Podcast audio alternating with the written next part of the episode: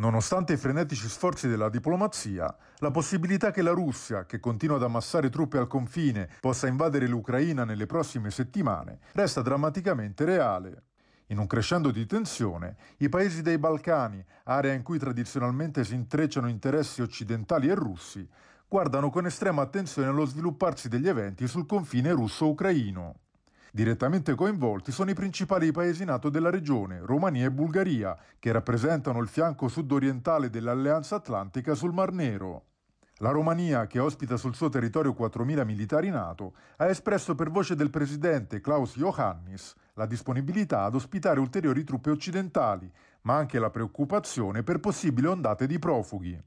La Bulgaria spinge invece per cercare fino in fondo una soluzione diplomatica alla crisi e, nelle parole del premier Kirill Petkov, a disinnescare le tensioni tra NATO e Russia.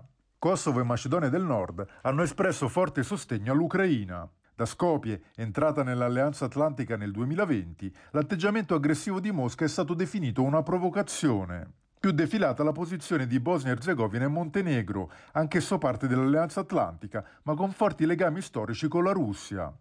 Anche la Serbia fino ad oggi non ha preso una posizione chiara. Candidata alla membership UE, Belgrado ha però sempre curato strette relazioni politiche e militari con Mosca, che supporta la Serbia nella sua disputa sul Kosovo.